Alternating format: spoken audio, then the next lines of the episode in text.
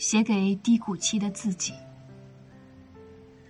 我栽了一个大跟头，爬起来的样子很狼狈，站在原地很久，因为哪里都痛。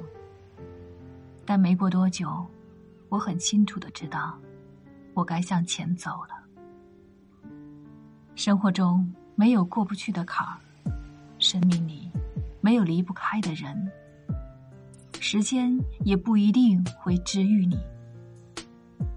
但是会在特定的时间里，让你告别曾经的自己。